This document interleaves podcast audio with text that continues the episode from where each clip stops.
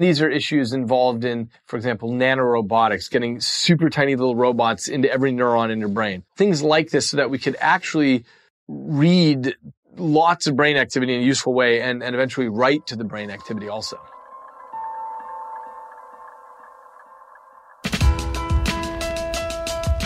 Welcome to The Art of Charm. I'm Jordan Harbinger. On this episode, we're talking with my friend David Eagleman. He's a neuroscientist, TED Fellow, a Stanford professor. He's known for his work on brain plasticity, time perception, synesthesia, neurolaw. He's a council member in the World Economic Forum and a New York Times bestselling author, published in 28 languages. So if you're not impressed yet, it's you. It's not me. And it's certainly not him. David has an amazing knowledge of the brain, really. Has some of the most interesting insights into how our brain is and how it works that I've read in a long, long time. But it's his way of combining that insight with an exceptional ability to articulate those same insights and making them useful to you and me is one of the main reasons why I wanted to have him on the show today. I could not wait to have David on the show. We're going to discuss how our brains construct our reality, and my favorite part of this really is augmenting our senses and even inventing new senses.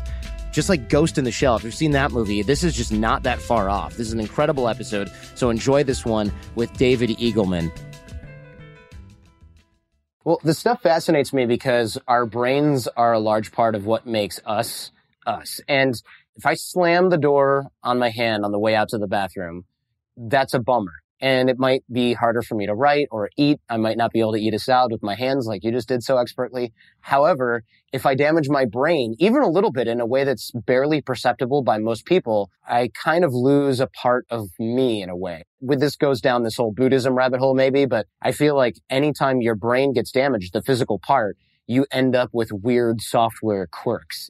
Is it safe to say our brains kind of are us in some way? Yeah, it's the densest representation of you. So even if you damage a very tiny piece, that can change your decision-making, your risk aversion, your capacity to, name animals or see colors or 100 other things that we see. And through centuries of these sorts of case studies, that's how we know a lot about the landscape of the brain and how we know how this is this representation of you. Now, that we don't entirely know that it is entirely you because you've got lots of communication with other parts of your body. I think of it like the rest of this is the greater metro area and this is the city here. The other thing that fascinated me, that the concept from one of your books, is that the consciousness part, because I know people are going to go, no, your mind isn't you, and here's 7,000 books written by Indians with names that have 25 characters in them that you got to read that prove this. But the consciousness part of our brain is kind of like the newspaper. It reports on all the other things that are happening that are already computed by the subconscious brain. And I know I'm non-sciencing this up pretty good right now. The issue is that I've been thinking a lot about all the activity that happens in a nation, and there's so much that's going on at any given time. And so what you want in a newspaper is just the headlines, just the very top level. And that's the same thing about, that's what our consciousness is giving us, is just that top headline. Just yesterday, actually, I looked at the activity monitor on my Mac. And I don't know if you've done that before, but there are lots of little programs running that I've never even heard of. I have no idea what they're doing, but they're all doing fundamental stuff. And I thought that's a pretty interesting analogy to what's going on in the brain. There's so much stuff, make sure you breathe, get the proper thing with your blood and your body and do all this stuff that's going on, and all sorts of basic cognitive things too, about putting ideas together and evaluating hypotheses and simulating possible futures. All of that is running under the hood, so to speak, where it's happening at an unconscious level. The conscious mind just gets access to the very top little bit, the newspaper headlines in this case. Yeah, it seems like saying activity monitor sort of analogy, you go, what's taking up all this memory? And then you kill one of those things, the kernel task, and suddenly it shuts down and goes, well, you just shut down your breathing and your heart rate of your computer. You got to restart. The whole thing is toast. Exactly. By the way, this is something that struck me as interesting because there's so many ways in which we do this. So obviously, if you shut down breathing or heartbeat, that's noticeable. But with drugs of all sorts, for example, your cognition changes massively. It's like shutting down one of these sub-programs where you don't exactly know what it does, but it changes the behavior of the whole system. The whole other rest of the system operates in a different way. Yeah, I'm trying to think of an analogy for that, but it would be kind of like, all right, well, we're going to shut down the one that makes everything show up on the screen, So now you're just guessing when you're typing or moving the mouse. So everything's going to be off and kind of weird. And that could easily happen if you're taking something that shuts down the part of your brain that feels a certain way. And you go, look, when I hit my hand with this hammer, it's funny. And it's like, that's not going to be funny after the substance wears off and the rest of that brain turns back on.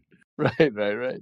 So it's not the operating system that we see in our conscious brain. It's the screen. It's the printer. And the reason is, you've got almost 100 billion neurons. Neurons are the specialized cell type in the brain. These are doing incredibly complicated things. And by incredibly complicated, I mean things we haven't even scratched the surface of yet in terms of the algorithms that they're running that make us up. I don't think we could even function at our scale of space and time if we had access to that level of detail. I mean, you can't keep 100 billion things in mind. And, each one of these neurons is talking to about 10,000 of its neighbors.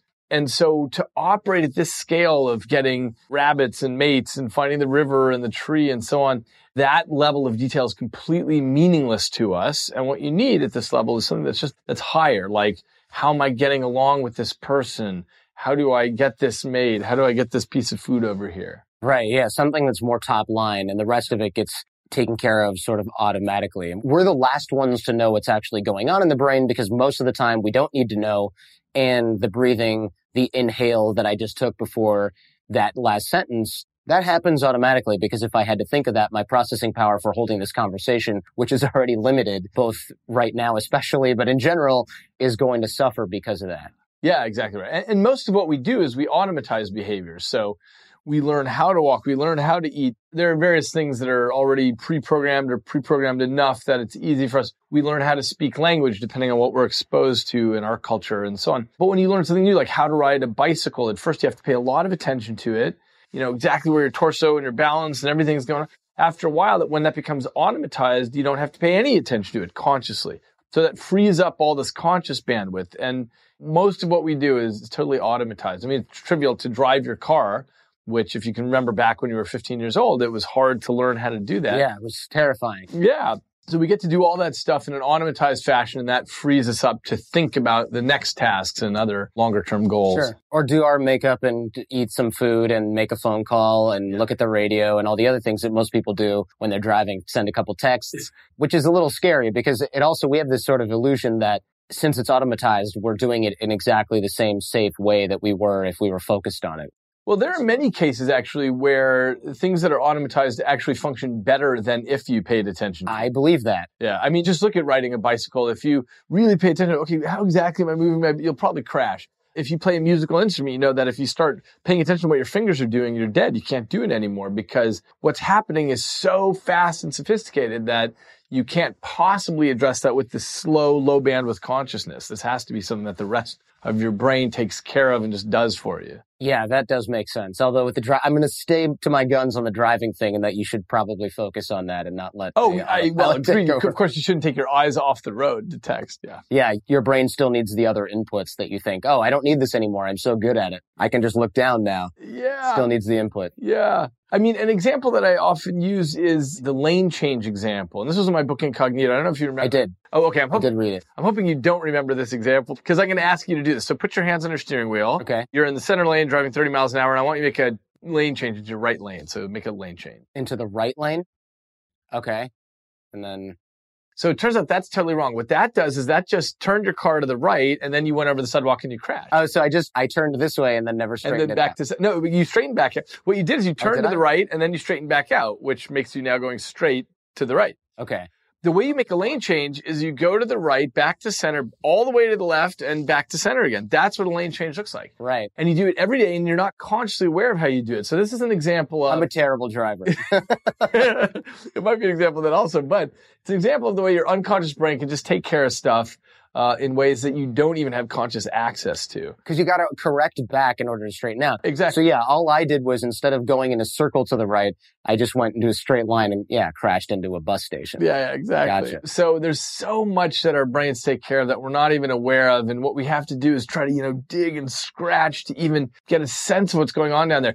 People often ask me about this issue of, for example, expert meditators and so on, whether they're deep down in there. But I think it's more of a party trick, actually. They're just scratching the surface. If you can do something pretty extraordinary, like, you know, change your blood flow to one arm versus the other, or some of these things that meditators can do, that's cool. But that's 1/1-billionth of what your brain is actually up to, down under there. Which is really neat to know that we can't ever, or at least not now, access that with current technology. And it's not even clear that it would. As a neuroscientist, you know, we want to get in there and understand that. But I mean, from a psychological perspective, if we could actually get down into there, I think it would be so alien to us that it wouldn't even be worth it. Just look at something like dreams. You have dreams every night and you wake up and you think, God, that was bizarre. I mean, I hate dreaming. It's like sticking my head in the night blender every night. And I have all these high emotions. And you wake up and you think, God, what a waste of effort and emotion that was.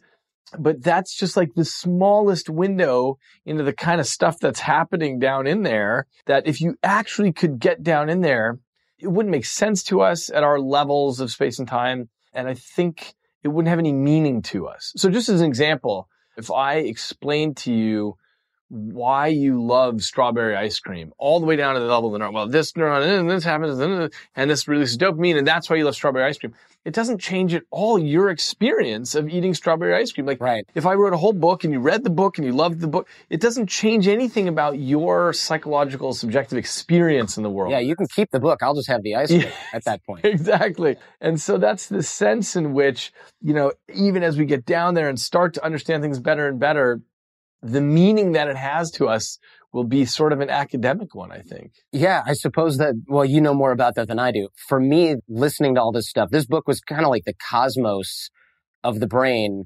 So I spoke earlier to this guy, Isaac Lidsky, who actually, he went blind as an adult. And he used to be on Saved by the Bell, which is kind of interesting because he was like this child actor who had everything going. And then he just slowly, but not that slowly, went blind. And then ended up becoming the only blind clerk on the Supreme Court and everything like that. I mean, he didn't exactly give up. And he was talking about how seeing and vision, it's not really about the eyes. He visualizes just as clearly as he did when he had working eyes. It's just that the eyes are no longer, the input's not working anymore for him. I mean, you know, one example of this generally is every night when you go to sleep and you dream, your eyes are closed, but you're having full, rich visual experience. So we're all used to this about not needing the eyes to be open in order to have vision. Yeah, I suspect that over time, his visual experience will change. And if he's a really good introspector, he'll be able to tell us the ways in which it changed, because it's probably not exactly the same as it always was. But yeah, that's fascinating. I'd love to talk about it. How does the brain then construct vision? Because it's not our eyes that construct the pictures, right? Our eyes take in light and things like that. But you mentioned in one of your talks where we met, actually, that you can create vision based on other sets of senses. How does the brain construct a picture of things? So almost all of vision is happening internally, which is to say your brain's making guesses about what's going on out there, and it's using all its past experience and its attention based on what your goals are at the moment to figure out what is going on out there. And then the data that's coming up through the eyeballs is just a little tiny part of that. There's a little bit of data dribbling up through here that gets to the brain, and that's just used to essentially modulate this activity. It's used to verify or discount what your internal model is. But the whole thing is you've got an internal model of what you believe is out there, and then that's what your vision is. So as far as whether we can use other senses to get information, the brain is fundamentally multisensory. What it really cares about is taking in all these information sources like air compression waves and photons and molecules and pressure and heat and stuff, and put together a big picture of what's going on out there. Even as people lose senses, they're still able to function in the world pretty well, get by. And I think what you're referring to is one of the things that I'm working on, which is called sensory substitution, which is, can we feed information into the brain via an unusual channel and get the brain to perceive it? Like that mountaineer who uses a camera on his tongue somehow? Yeah, he has a camera mounted here, and there's an electrotactile grid on his tongue that represents the visual image. So if he looks and there's a rock here, he'll feel that on his tongue. It feels like pop rocks on the tongue. And people can get so good at this, it's called the BrainPort, they can get so good at it that they can throw a ball into a basket at a distance or navigate a complex obstacle course. People can do quite sophisticated things with this. The first example of that actually goes back to 1969 about using a video feed and translating it into another sense. In that case, it was a series of pokes in the back. Blind people were sat in a dental chair, and there's a solenoid grid, and whatever's in front of the camera, people feel that poked into their back. And blind people get quite good at telling, oh, that's a line, that's a circle, that's a face, and so on. So one of the things I'm working on is how we can, for deaf people, completely replace their cochlea, their inner ear is broken for whatever reason. Can we completely replace that with the skin of the torso? So we have a vest that's covered in vibratory motors, and we capture all the sound and translate it on the fly into patterns of vibration on the torso. And so they're feeling bzz, bzz, bzz, and they can come to understand the spoken world that way. That's incredible. So essentially we replace the hearing, the eardrum or whatever you said, the cochlear area, which is not functioning. And we say, all right, these different vibrations on your body are now going to represent sounds. So in their brain, is that then represented as sound, or are they just getting so used to feeling something that they say, okay, this is what sounds are now? Yeah, do we not know? We don't know that yet. Ask me that again in about a year, and I'll have deeper insight into that. But because one of the questions that I'm very curious about is the following, which is, why is it that vision feels to you so different than hearing, which feels so different than touch or taste or smell, given that when you look in the brain, it's all the same stuff. It's all spikes among neurons. If I showed you some piece of cortex, I said, ooh, look at all this activity going on there. You couldn't tell me if that's auditory cortex or visual or somatosensory. It all looks the same. The question is, why does it feel so different? Why does vision feel like, oh, I'm seeing, whereas touch feels like I'm...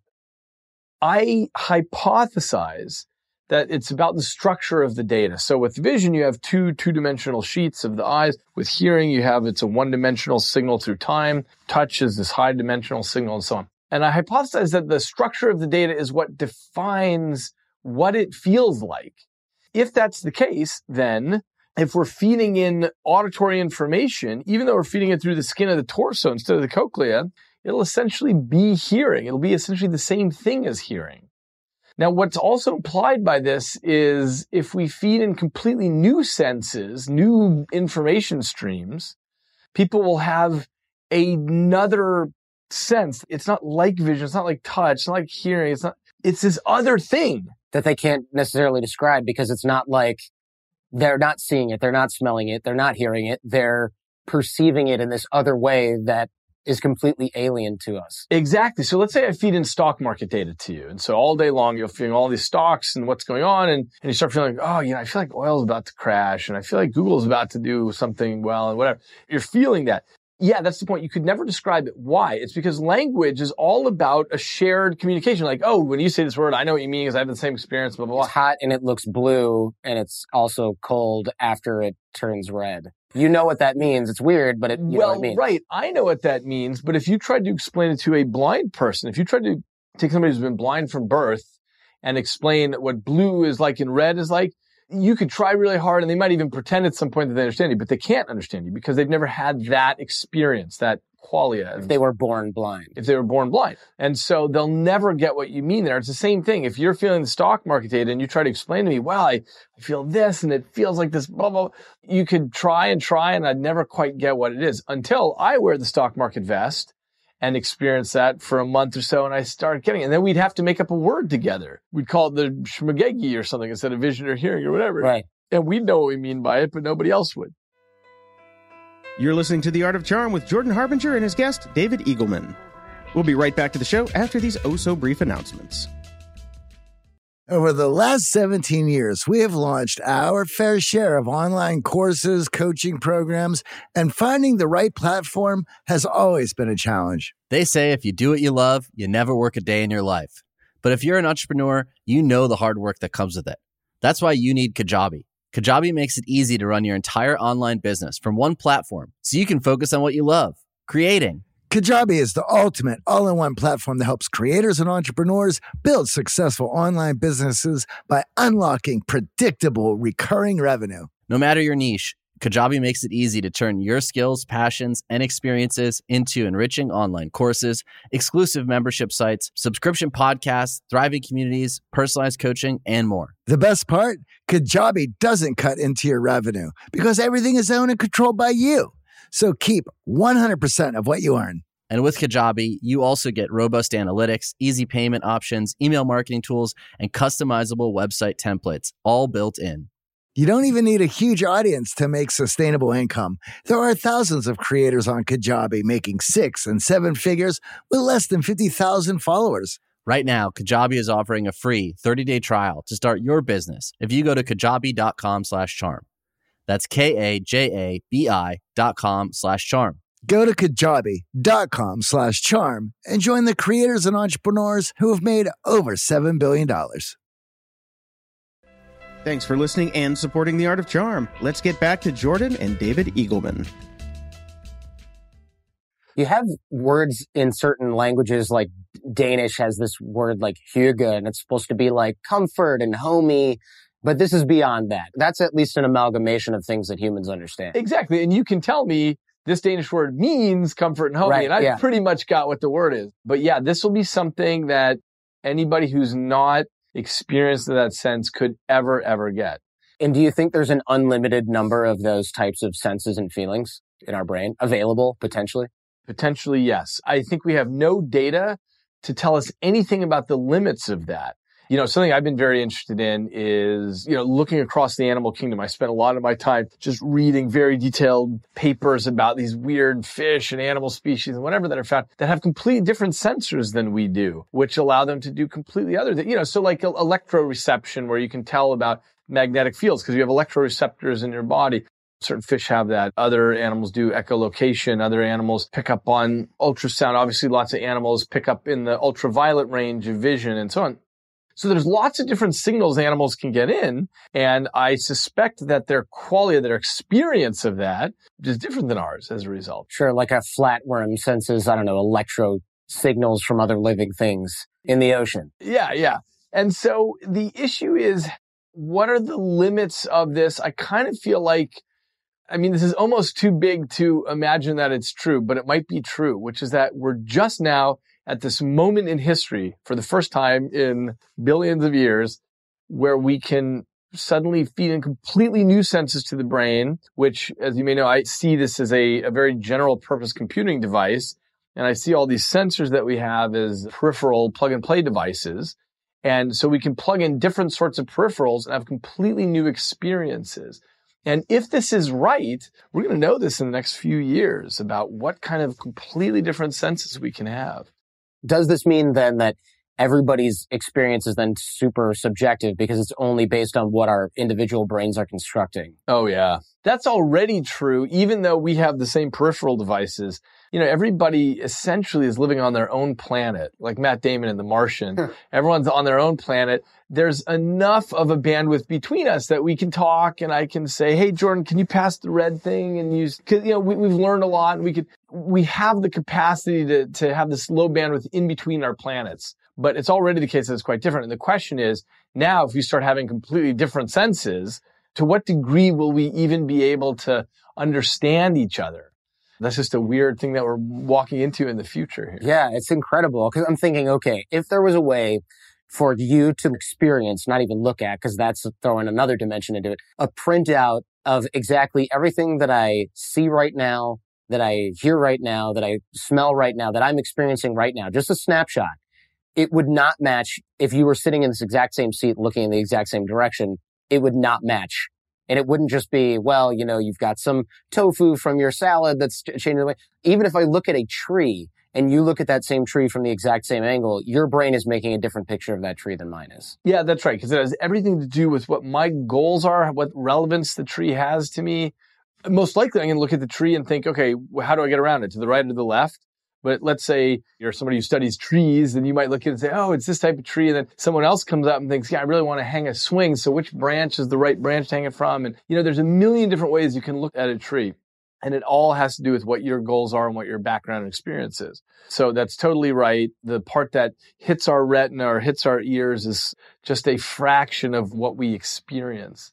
I was talking with Lisa Feldman Barrett, who studies a lot of emotions and things like that. And she mentioned that all that our eyes are doing, all of our senses, really, what they're doing is kind of fact-checking the picture that our brain has already made to make sure it's valid. This is exactly what I meant by the internal model, which is that your brain's got this internal model that's running, and it's just with the little bit of data that comes in through the senses, it's saying, okay, you know, look, I think I'm sitting in my office at Stanford with Jordan, we're talking and blah, blah, blah, you know, and all of this is consistent. Yeah, I can feel the chair, I can see you, and so on. And so it feels like, okay, that's all consistent. But if there's something really weird, I suddenly see that there's something completely off that I didn't expect, then I become consciously aware of that, I pay attention to that, because the important thing to pay attention to are the things that violate your expectations, that are not consistent with your model. That is what will grab your attention. So if I'm born without a sense of smell, is all the smell-related data just missing from the model? Do I know that it's missing, or it just doesn't matter? It's completely irrelevant. Great question. It is completely missing, and you do not know that it's missing.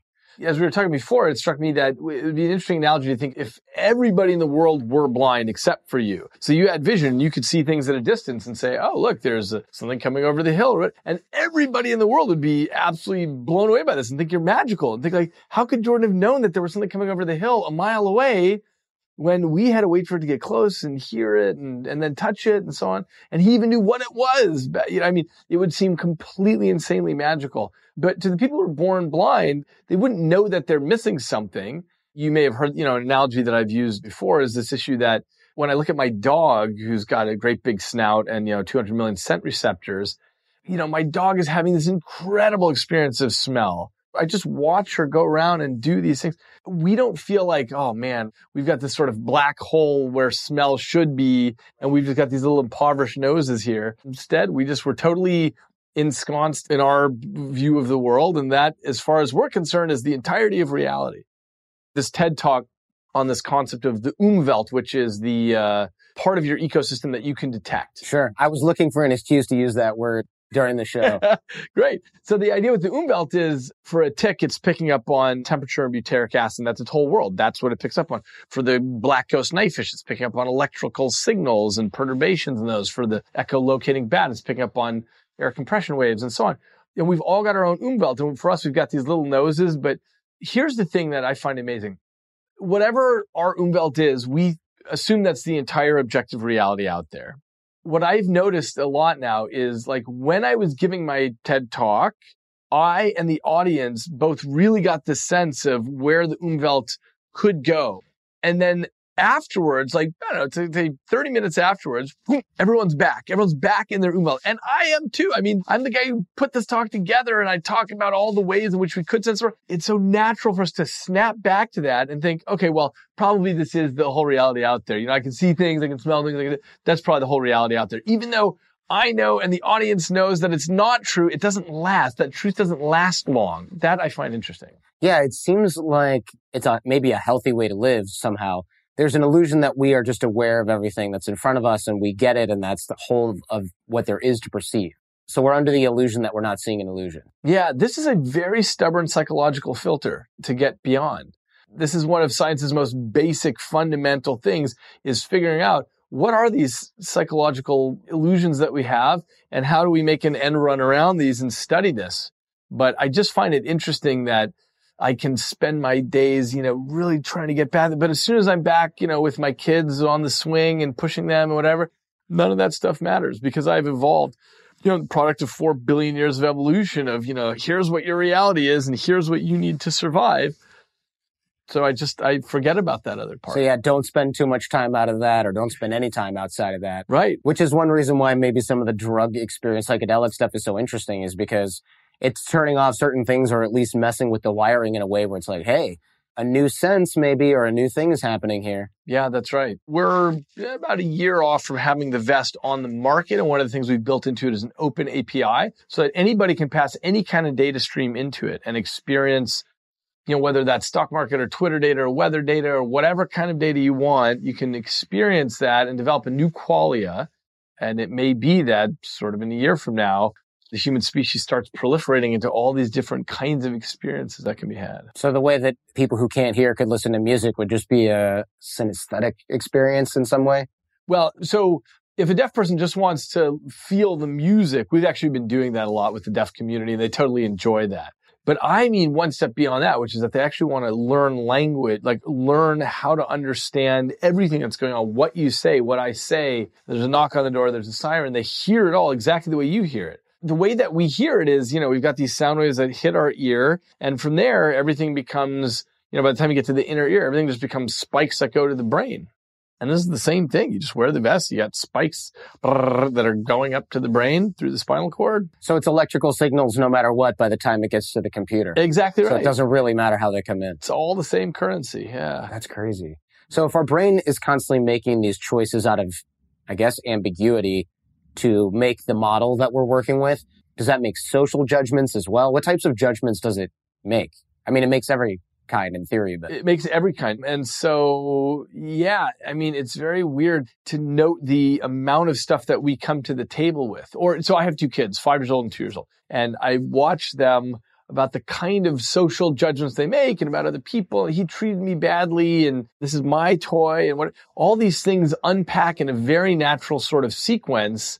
As in, there's nothing surprising that my 5-year-old has all these particular opinions on these things. It's because we come with all this software that just unpacks in a certain way. And what's very weird is, you know, some of the programs are meant to unpack later. So when my children turn 13, you know, suddenly they'll become interested in parts of their body they weren't very interested in before, and other people's bodies and so on. Yeah, all of a sudden cognition changes because new software that's been sitting on the shelf gets unpacked. It's very weird. Good luck with that. Yeah. We are simply living inside the software library. And in our live programs, we teach things like reading body language and vocal tonality and eye contact. And really, all it's doing, or all we're trying to do, is convey certain mental models that you can use that hopefully will stick in your brain with practice and things like that, that say, when this is what shows up on someone's face or in their body, then you can react in this other way that will give you an advantage over somebody who does not know how to handle this particular experience. Yeah. But really stoked at the idea that we might be able to add new senses into this. I mean, that's just like a crazy advantage. Yeah, that's right. You know, and teaching people, okay, when this, you know, do this sort of response, that's really useful given that we're all humans and we all have the same sort of things going on. It's helpful to tell people, hey, this is an effective method to get what you need, which is whatever it is they want, you know, not rejection or get the thing that they want or whatever it is. But fundamentally what it comes down to is all these desires that we have, we essentially come, you know, pre-programmed with these. You can't help the fact that you are attracted to particular mates and that you want people to like you and that you don't want to be ostracized from a group. And the list goes on and on. 100 things we could name that you're just pre-programmed with. It seems really interesting in a way that we could modify these things, and also a little bit unfair that we can't just choose them. I know. And make it easier, unfortunately. But yeah. I have some friends who are getting older, by the way, and they find that the amount of time they spend thinking about sex and sexuality is going down, and they feel very liberated by that. They feel like, okay, as that module is sort of, you know, moving towards shutting down or slowing down, that frees up a lot of mental space, things that took up a lot of cycles before. Now you get more room to think about things. We'll be right back with more David Eagleman after these messages. Thanks for listening and supporting The Art of Charm. For a list of all of our amazing sponsors and discounts, visit theartofcharm.com/advertisers. And now, the conclusion of our interview with David Eagleman. I would have done a lot better in school if there were no women around, because I would have spent a lot less time thinking about how my hair looks or how this shirt matches with this thing or name it. I wasted most of my bandwidth was spent during this 10 or 15 year period thinking about pretty much nothing else, to the detriment of everything else. This is an interesting example because what it shows is that, you know, we as a society, as a civilization, we've grown to this point where we think, look, it's really important to send kids to school and do this sort of thing, which it is. It is super important for us to do that given our goals and desires as a civilization. But we're really fighting what is a more natural thing, which is, you know, by the time you're 13 or 14 years old, you're interested in mating. And that's what we're geared to do. And so there's all this effort that fights against that. Say, all right, stay in your desk, Jordan. I'm going to teach you, you know, 10 dates in Mongolian history that are important and so on. And you just have to try to fight our pre-programming with this other piece. I was thinking, oh, I must have ADHD. And no, what I had was attractions to the opposite sex. Yeah. If we are dealing with mental models that our brains create, and that's what sort of makes up our perception and then ... our identity or whatever, it seems like then our memories must, which are just recollections of that same perception, then those are also not totally accurate. They're false. And so they would include maybe things that are based on not even just what we see and experience, but things that we thought we saw and experienced that we maybe heard about or saw on television. So does that mean that our identity, and forgive me, I'm going on this philosophy road here, this Jason Silva type road here. Does that mean that if our identity is made up of memories of ourselves, that a certain portion of our identity, or maybe even the whole thing, is basically a fabrication of our brain or by our brain? So yes and no. So there's a difference, of course, between saying memory is not accurate and saying it's false, because it's not necessarily that it's false. It is the case that what we write down isn't like a video recording or like the way a computer stores zeros and ones. It's very different from that. It's about sensations and impressions, not all of which are accurate. And of course, putting memory aside, you can just be in a situation where somebody says something to you and you think, I can't believe that guy. And your whole life, you remember that moment, but actually it was, you misinterpreted what he meant by it and so on. Even when our memory is totally accurate, we might not even have the right interpretation of what it was that led up to that moment. So yes, it is the case, our whole identity built from the sum total of our memories. And so it is this very weird thing that the beliefs we hold rest on this. And typically, until people get older and a little bit wiser, they really believe that their memories are correct, and they believe that their interpretation of the world is correct. You know, we all tell ourselves stories about things, and it takes some amount of maturity to realize, okay, well, that's just the story. And yeah, maybe that's what actually happened. Maybe that's what the person meant. Maybe not.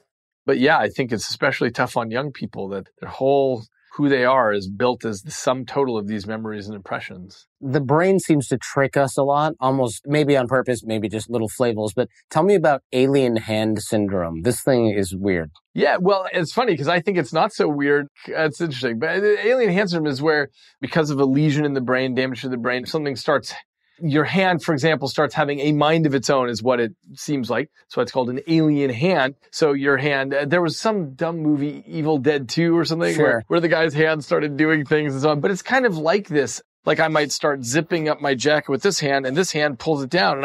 And I say, no, I want to zip my jacket up, and it's doing its own thing. So you're fighting yourself, although it's like you have two separate control system. Exactly. What's happening is one part of your brain is controlling this arm, another part is controlling this arm, and they just have different ideas of what's going on.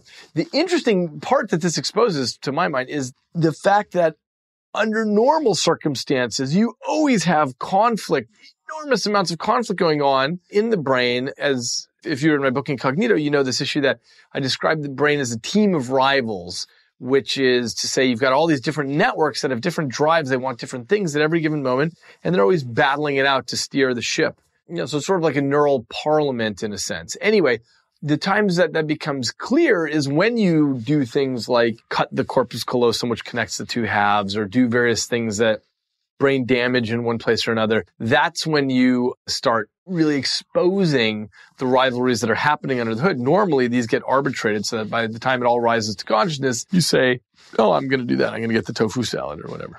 Tell me about zombie routine. So the idea with zombie routines is it's just that you've got all these completely automatized things going on in your brain all the time. So this is an example of it, what we were just talking about with alien hand or whatever, but all the stuff that we're used to thinking about, like, oh, my heartbeat's taking care of, my gut, the digestion, I'm walking, I'm balancing, I'm shifting my position every once in a while so that my blood flow goes through my leg as well, and so on. These are all zombie routines. They're just completely automatized. Most of them we never even have access to. This stuff is so fascinating. It's exactly like this thing we talked about with the activity monitor on the computer, where you just see these other zombie routines that your computer's running that you'll never ever crack open that function and see what it's doing, but it's just doing something that's super critical to the mission. Are there ways in which in the future we might create conscious machines that can control other subroutines and automatize those so that our brain power is maybe is freed up for something else? Or is it by that time that we can create those, the brain is then an obsolete piece of computing? Oh, interesting.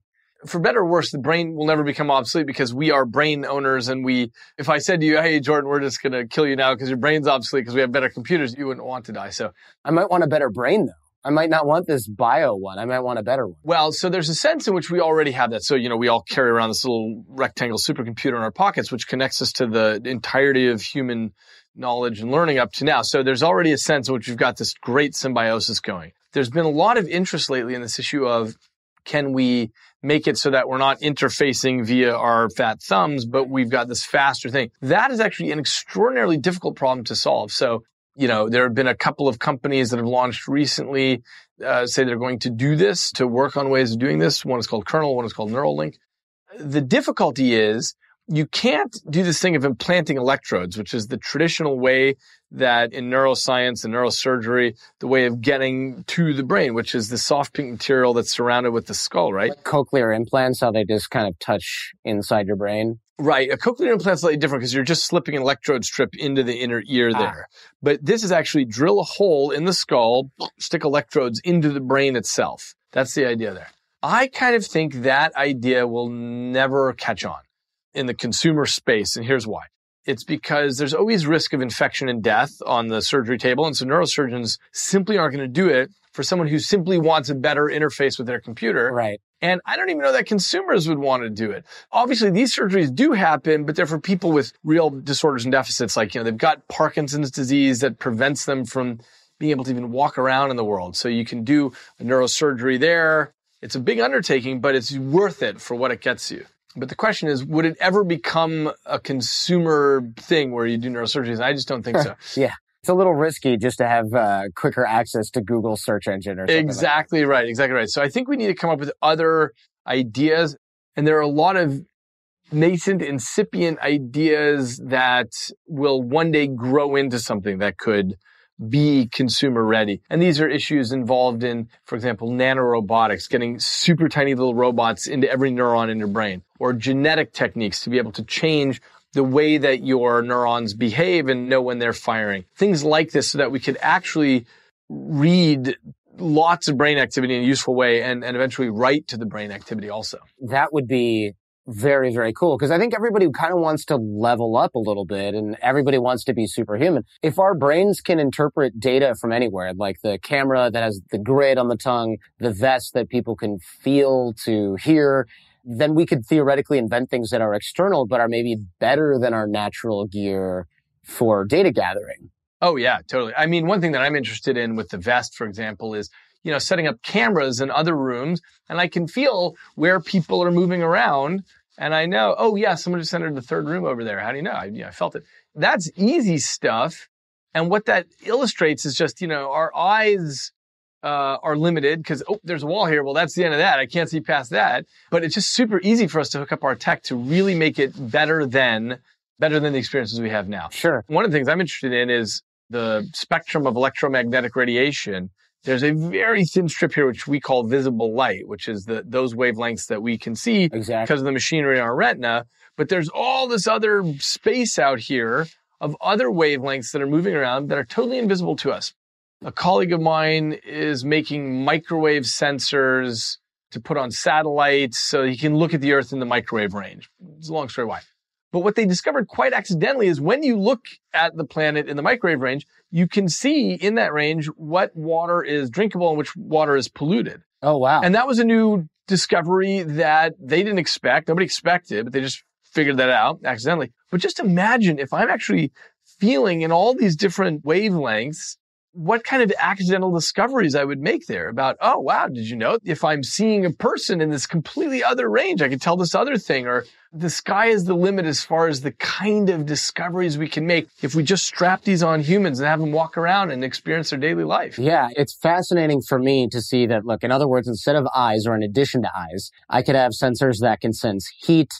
They can sense things motion over super long distances in the dark. You could have a FLIR, like those infrared cameras that are a heat camera that can easily be super sensitive enough to go through walls and buildings. And if I'm a law enforcement military search and rescue, I could theoretically, instead of having this complicated piece of gear, having to radio to a helicopter or a truck, I could look in a certain direction or just not even look. I could hold my hand out or wherever the FLIR sensor is and go, there's 4 people 6 meters deep, trapped in something. They don't have that much air and there's water in there too.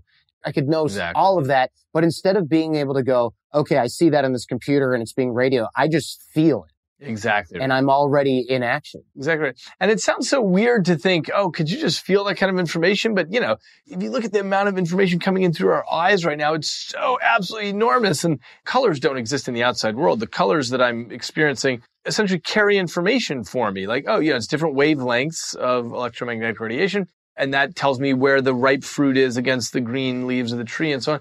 All this stuff I'm just feeling in a sense already. But we take vision for granted. We just open my eyes and there's the world. Sure. The vest is probably our best bet for the next 50 years or something until we figure out better ways to get deeper in there and plug things directly into the brain. But that is not as easy as people think. Yeah, it's not just the matrix with the little... Yeah, the on the back of the head. Exactly. Because, you know, essentially, and also if you stick an electrode in the brain tissue rejects that the same way that your finger will spit out a splinter over time. It, you know, pushes it out. It's doing the same thing with an electrode in the brain. So I think electrodes are probably not the way to go, and it'll have to be something much more sophisticated than that. And what timeline do you think we're on for things like that? It's impossible to know, but 50 years we'll have something consumer-based if I had to make a wild guess. What about using things like the grid on the tongue? Is that just, there's just not enough surface area to get the right type of bandwidth? Well, the reason I'm much more interested in what we're doing with the vest than this tongue grid, the tongue grid is a terrific proof of principle. But you can't eat and you can't speak with it in your mouth. So that's the reason I'm not too high on that as a device. The other thing is, you know, it hangs out of your mouth in this way, and it is socially embarrassing to people to do this kind of thing. I mean, I don't just mean the BrainPort. I mean, something like a hearing aid is socially embarrassing. Sure. So what I wanted to do with the vest from the very beginning is there's something you wear under your clothes. No one even knows you're wearing it, but it's translating the world for you. You're translating whatever sense you want, but no one even knows you're wearing it. And that's the idea. Yeah, that makes sense. I'm just thinking my brain's going wild with like, well, what if you could line my esophagus with a grid or something that nobody could see? And there's a lot more surface area there. Or maybe it goes under my skin, which sounds gross and painful, but also theoretically possible. I think all these are good ideas. The only problem is, I love the idea of lining your esophagus, but you have to actually go in there and do some sort of minor surgery to get that. I don't know how minor that is, right? Yeah.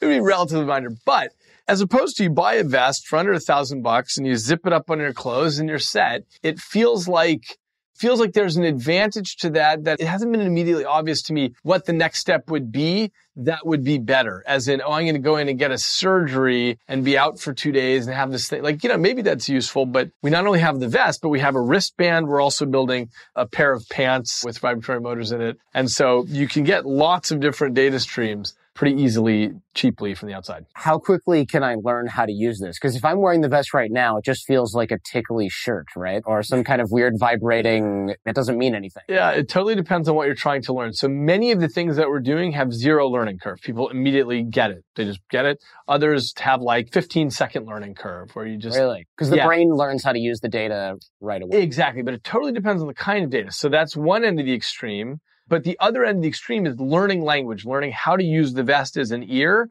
That takes about a month.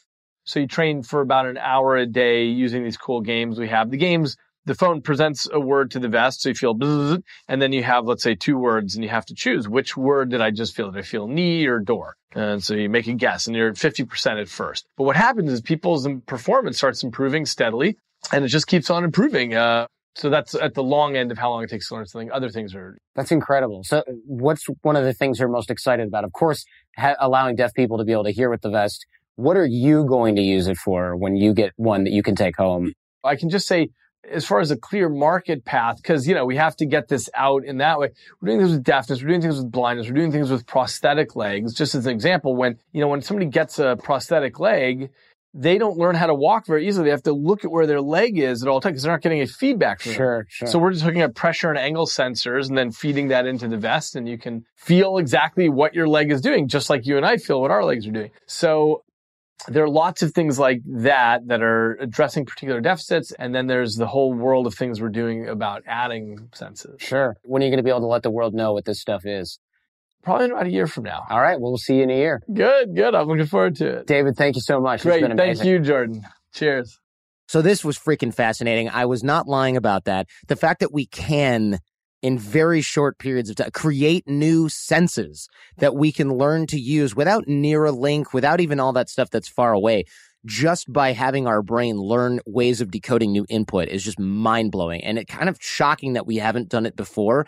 This is the beginning of something incredible. You heard it here first. And a great big thank you to David Eagleman. We'll have his work linked up in the show notes for this episode. And if you enjoyed this, don't forget to thank David on Twitter. We'll have that linked in the show notes as well. Tweet at me your number one takeaway from David Eagleman. I'm at The Art of Charm on Twitter. And let me know what you think of future senses and technology. I'm interested to see what you all think might be possible in the very near future. You can tap your phone screen if you're looking for the show notes for this episode, if you're trying to find Twitter handles or info from anything that's been discussed today on the show. Our programs are live program details at theartofcharm.com/bootcamp. This is by far and away my favorite part of running AOC. There is so much development that takes place at these workshops. Nonverbal communication, persuasion, influence, just renegotiating with yourself the identity that you have in the world. It sounds a little frou-frou there, but you'll just come out the other side a completely changed man, and that much I guarantee you, literally. If you're thinking about this a little bit, please get in touch ASAP. We're sold out a few months in advance, as always. Just get in touch with us. We'll get some info to you so you can plan ahead. At theartofcharm.com/bootcamp is where you can find more on that. And if you're military or intelligence agency affiliated, check out elitehumandynamics.com for more information on programs we have that are designated especially for you. That's elitehumandynamics.com. I also want to encourage you to join our AOC challenge. If you want to dip your toes in the water, learn some networking skills, some connection skills, you can go to theartofcharm.com/challenge. Or if you're at a red light right now, you can text the word CHARMED, that's CHARMED, to 33444. This is free. It's all about getting the ball rolling, getting some forward momentum, and learning a couple quick win skills. We'll also email you our fundamentals toolbox that I mentioned earlier on the show. That includes some great practical stuff, this hands-on stuff ready to apply right out of the box on reading body language, having charismatic nonverbal communication, the science of attraction, negotiation techniques, networking and influence strategies, persuasion tactics, and everything else that we teach here at The Art of Charm. It'll make you a better networker, a better connector, and a better thinker. That's theartofcharm.com/challenge or text the word CHARMED, CHARMED, to 33444. For full show notes for this and all previous episodes, head on over to theartofcharm.com/podcast. This episode of AOC produced, as always, by Jason DeFilippo. Jason Sanderson is our audio engineer and editor. Show notes on the website are by Robert Fogarty. Theme music by Little People. Transcriptions by transcriptionoutsourcing.net. I'm your host, Jordan Harbinger. Go ahead, tell your friends, because the greatest compliment you can give us is a referral to someone else, either in person or shared on the web. Word of mouth is everything. So share the show with friends, share the show with enemies, stay charming, and leave everything and everyone better than you found them.